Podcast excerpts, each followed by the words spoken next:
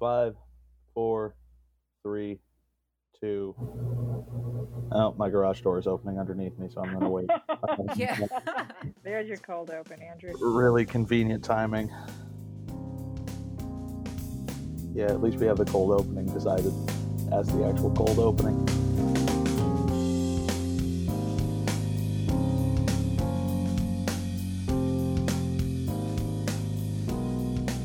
Welcome to the East Lansing Insider. It's Wednesday, November 4th. I'm Andrew Graham, joined today with Alice Dreger and Emily Joan Elliott. Guys, how are we doing post election day? Hanging in there. I have to say, Andrew, that last week I asked you how I could sound more like you, mellow and calm, and less like me, intense and overwrought. And you said I should sound like I'm sitting on the porch after a night with my buddies drinking, and I'm sort of dealing with the hangover. And since last night was the presidential election, and as we're recording, we still don't know who won, I am there. Perfect. Should be a nice and chill Cheech and Chong Up in Smoke episode of the East Lansing Insider.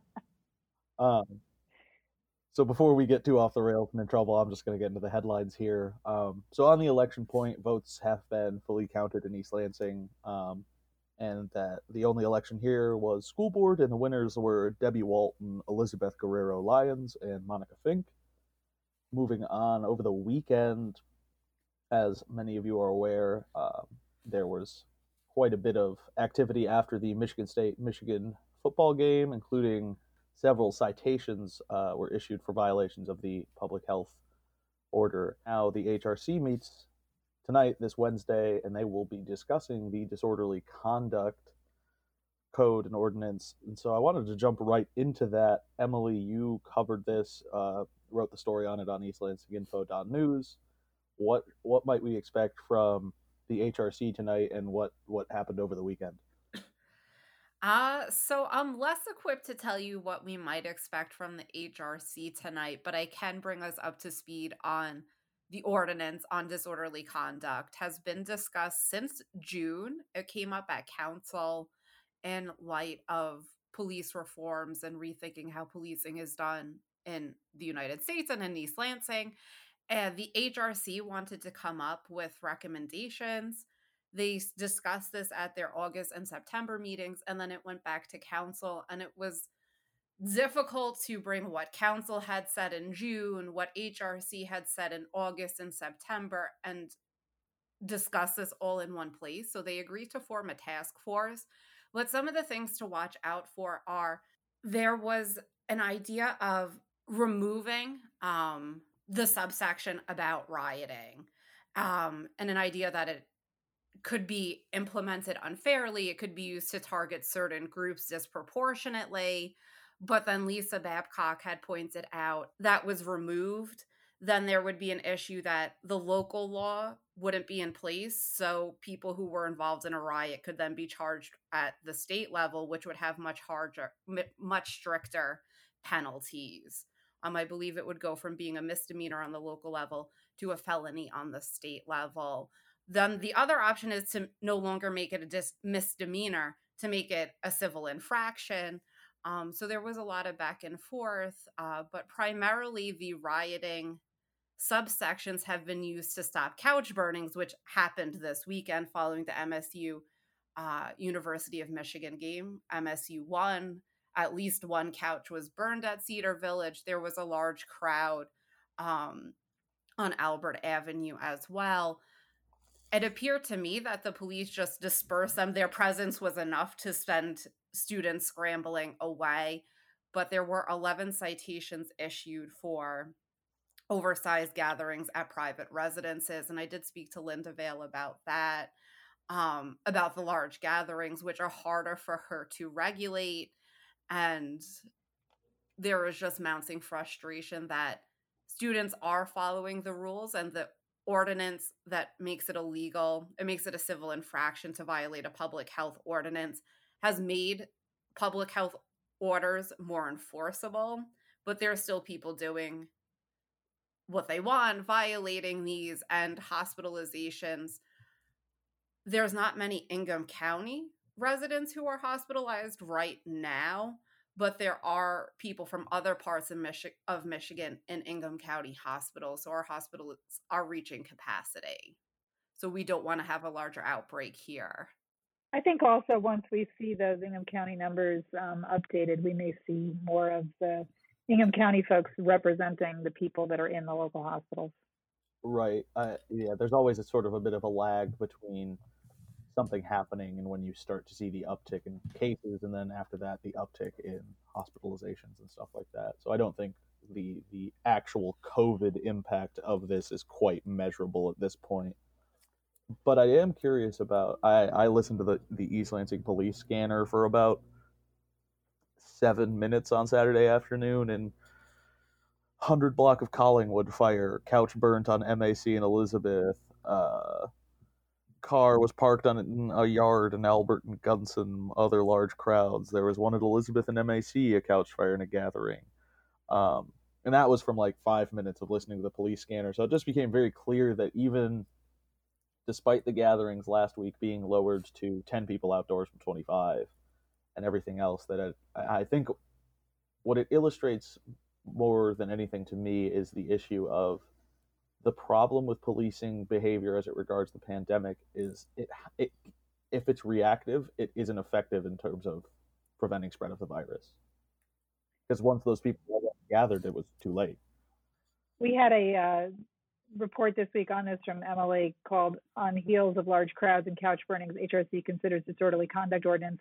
And I just wanted to tell our readers that that includes a couple of videos sent in by a reader of the crowd that gathered at the Ann Street Plaza. And if you haven't seen this video, I recommend you go to Emily's article, read the article, and take a look at the videos because it really gives you a sense of just how difficult it can be for the police to manage a crowd like the one that just very rapidly um, occurred and then also was extremely enthusiastic in terms of their response to what was going on with the game. Right. And it again, it comes back to it's these aren't things that are necessarily out of the ordinary in East Lansing. I'm not saying that couch burnings are traditional, but it is not the first time in history that Michigan State football or basketball has won a big game and a bunch of people have gone out into the streets and burned some stuff. So it, it's it's just another time of where normal behaviors, quote unquote, is just extra compounding something that we're trying as a society to manage and how how how much we must limit ourselves and what we do to try and protect ourselves and others. And it's just i i think we're 9 months into this really understanding how broad we have to consider how we change our lives and I, I just want to emphasize for folks who continue to write to me and think that COVID is not that big a deal. It is certainly the case that COVID is not that big a deal for some folks, but I'll just give you as an insider perspective. My um, spouse is the interim dean of Michigan State Medical School and is a physician who works at Sparrow. One of his colleagues who's on wards right now had uh, something like 12 patients yesterday in the morning, uh, eight of whom had COVID, and by the evening, several of them had been moved to the ICU. We know that uh, I believe right now nine people in uh, Sparrow are on ventilators. So it's it's true that for some folks, COVID won't be a big deal. It won't affect them very much. Some may never even know that they've had it. But for some folks who have it, there's no question that it's life threatening. And also, I want to emphasize that the damage that's done to lungs from COVID is not like the damage that's done from other diseases. It's potentially permanent. Um, and so that's why we hear about folks who get lung transplants. So I recognize that some of our readers are writing in and saying there's been an overreach. You know, that's one perspective. We try to bring the different perspectives of ELi, absolutely. Um, but I, I don't want to say that there is no impact on people in terms of mor- morbidity and mortality from this disease. It is it is not like the flu. Right.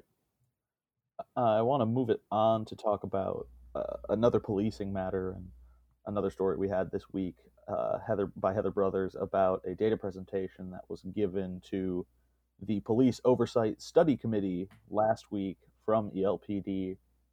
That the sort of the headline item was effectively that people of color are overrepresented as the the number of arrests relative to the the proportion of the population. Um, I recommend reading the article because we won't be able to get fully in depth to all of the the different statistics and data but basically that it sort of represents something that anecdotally we have heard and that you know people assume about police departments around the country that people of color get stopped at a higher rate than white people relative to the population and data from ELPD reflected that. Yeah, I think Heather did a great job bringing that forward. Um, working Emily as an editor, working with Nathan Andrus as um, the person bringing the data in terms of providing visualization of that. And um, the numbers are significant. You know, it's difficult for us to know exactly how to think about the background demographics because obviously when we're comparing it to the population of East Lansing, the population of East Lansing is not the same as the people who come to East Lansing, work in East Lansing, play in East Lansing, go to school in East Lansing, etc.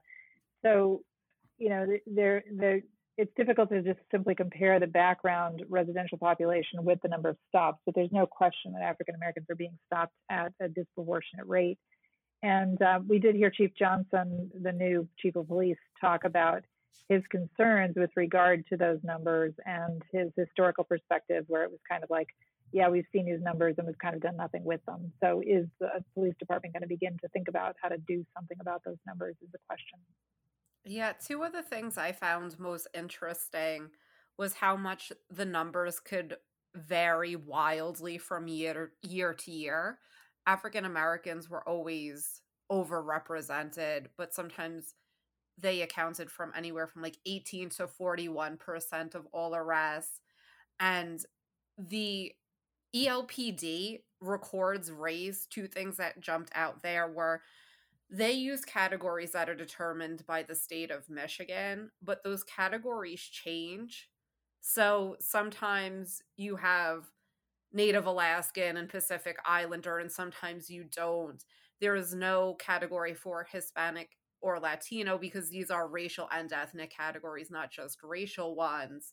Um, and a lot of times, my understanding from the article too was the office, it race is recorded um, at least when the statistics were officer initiated contact the officer's perception of the individual's race so there's also a lot of i think 10% are often unknown and one right. more interesting thing I think from that article is the fact that um, Asian Americans are underrepresented in terms of the police force itself. So we have, I believe it was about 12% um, Asian American in terms of the population of East Lansing, and nowhere near that in terms of the population of personnel on the police force. So I found that quite interesting as well. Yeah, there was. It was just a very interesting look at data and and providing I think a lot of what we hear about the behavior of police departments and the function and the practices of police departments is entirely anecdotal, which is not worthless, but is not comprehensive or something that is necessarily great to base actionable change on.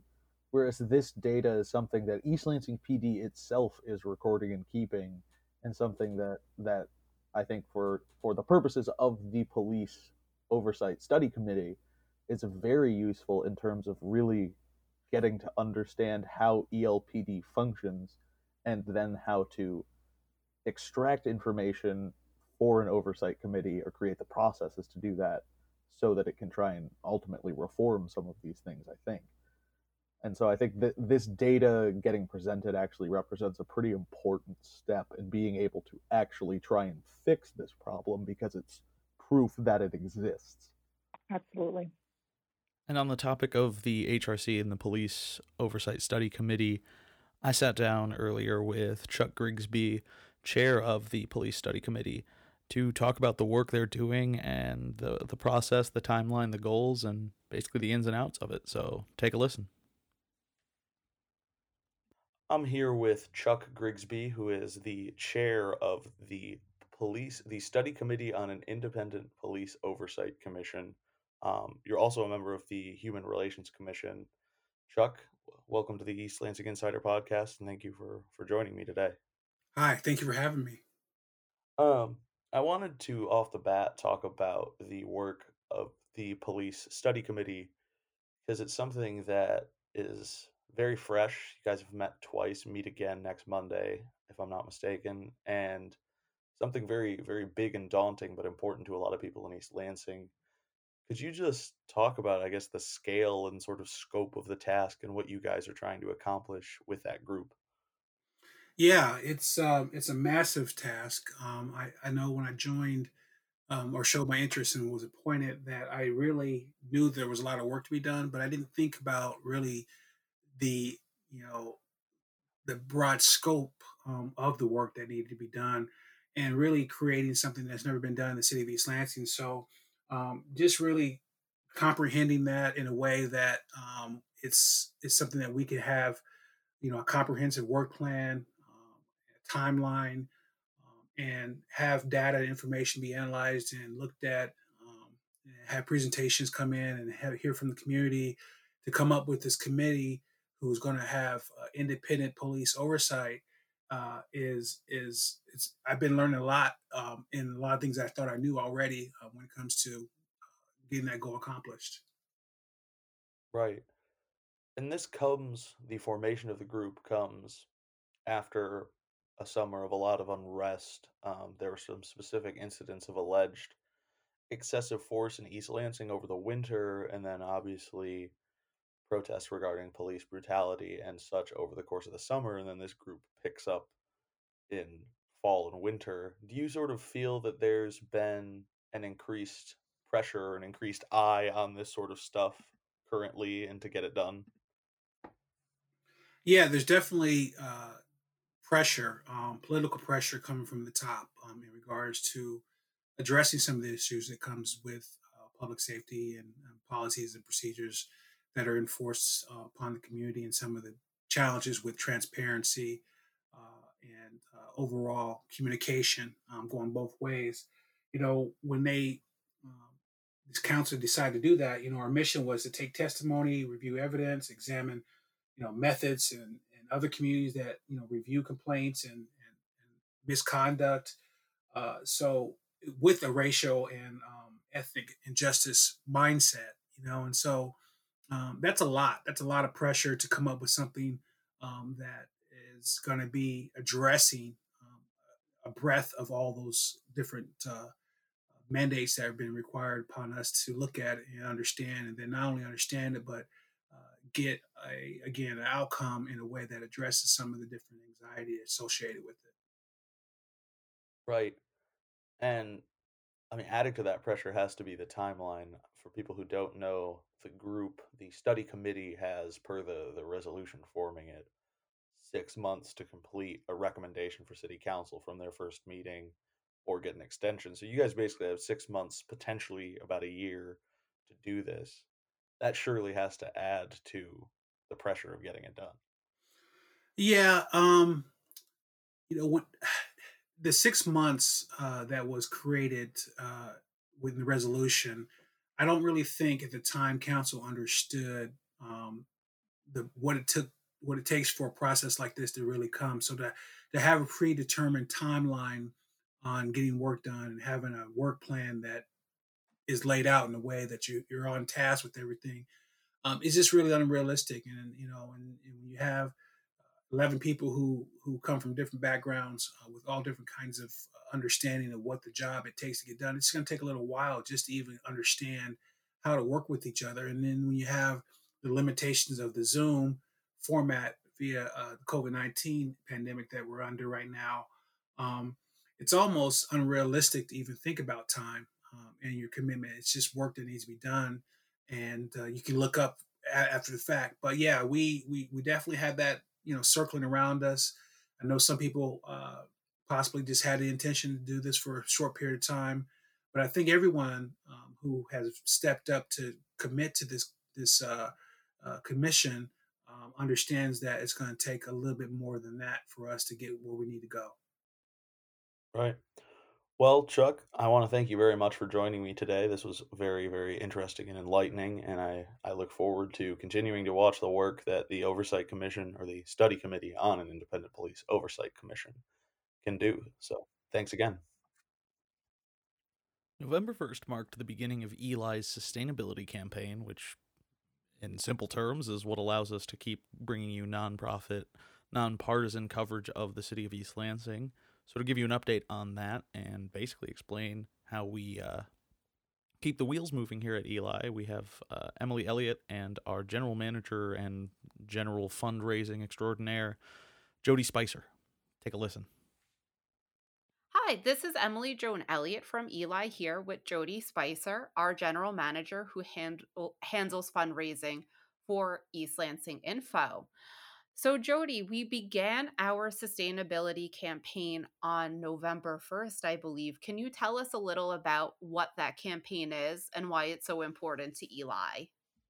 Sure. Hey, Emily, how's it going? So glad to be here with you and everyone.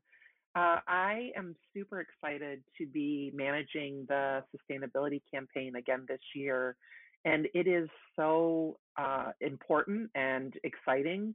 Uh, it is the way that we uh, fundraise and the way we actually support the work that's being done for East Lansing Info.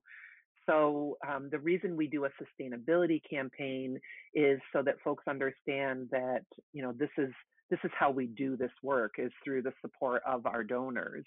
And if we can have a lot of that support come in in the last two months of this year during the campaign, uh, which runs from November 1st to December 31st, then we can do a better job of budgeting and of planning and forecasting and continuing to bring the news to uh, East Lansing. And so we have this focus during the campaign in November and December so that we can try to get so much support from our donors and our readership so that we don't have to continue fundraising into 2021 and instead we can do the work of reporting the news for East Lansing. Great. And how is our campaign going four days in? You know, it's so exciting. I feel really lucky because I get to watch the numbers grow and I get to see the donations when they come in. The best part about our campaign is that we have $30,000 in matching funds available. And what that means is that when anybody donates any amount, uh, it is matched one to one, and we have thirty thousand dollars to do that. So if somebody were to donate hundred dollars, that hundred dollars actually becomes two hundred dollars because we have matching funds. So it's this two to one option that we have right now with these matching funds, and so it's super exciting because it of course exponentially grows when we do that. And the other nice thing about or the other exciting thing about it, is that when people give monthly, which is an option. Um, if they go to our website, eastlansinginfo.news, and click donate now, there is an option to donate monthly. And when someone donates monthly, we can actually match that at the annual rate.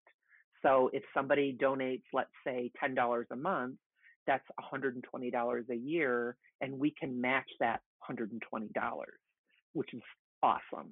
So, you know, and we encourage anyone who's able um, and doing well financially to contribute whatever they can. Um, and they can do that one time, they can do that as a monthly contribution, they can do that easily through our online link, or they can send a check. We'll take the money any way we can get it. Uh, great. Well, that's really exciting. So I just wanted to encourage our listeners again to go to eastlansinginfo.news and check out our awesome reporting. And hopefully, you'll also be able to provide us with some financial support while you're there. Thank you for joining us today, Jodi. Great. Thanks. I look forward to joining you again and continuing to give updates. Likewise. Thanks. And before we go with this edition of the East Lansing Insider podcast, we uh, want to announce for the for the first time that we're going to be holding a, a virtual event to connect with folks, even though we can't be maybe in the same place safely that we can do a, a Zoom event. So we're going to next week on Thursday, November 12th, we're going to be having live on Zoom, time to be decided, a live Ask ELi event. Um, Alice promises that anyone who uh, comes and asks a question will get a free ELi shirt and that we have a lot of them. Um, I myself am gunning for one because I'm I'm 22 years old and who doesn't like a free T-shirt when they're 22 years old? But other than that, keep on the lookout for that with some updates on social media. We'll sure to have those soon. And other than that, for Alice Dreger and Emily Joan Elliott, I'm Andrew Graham, and this was episode three of the East Lansing Insider Podcast. Thank you for listening.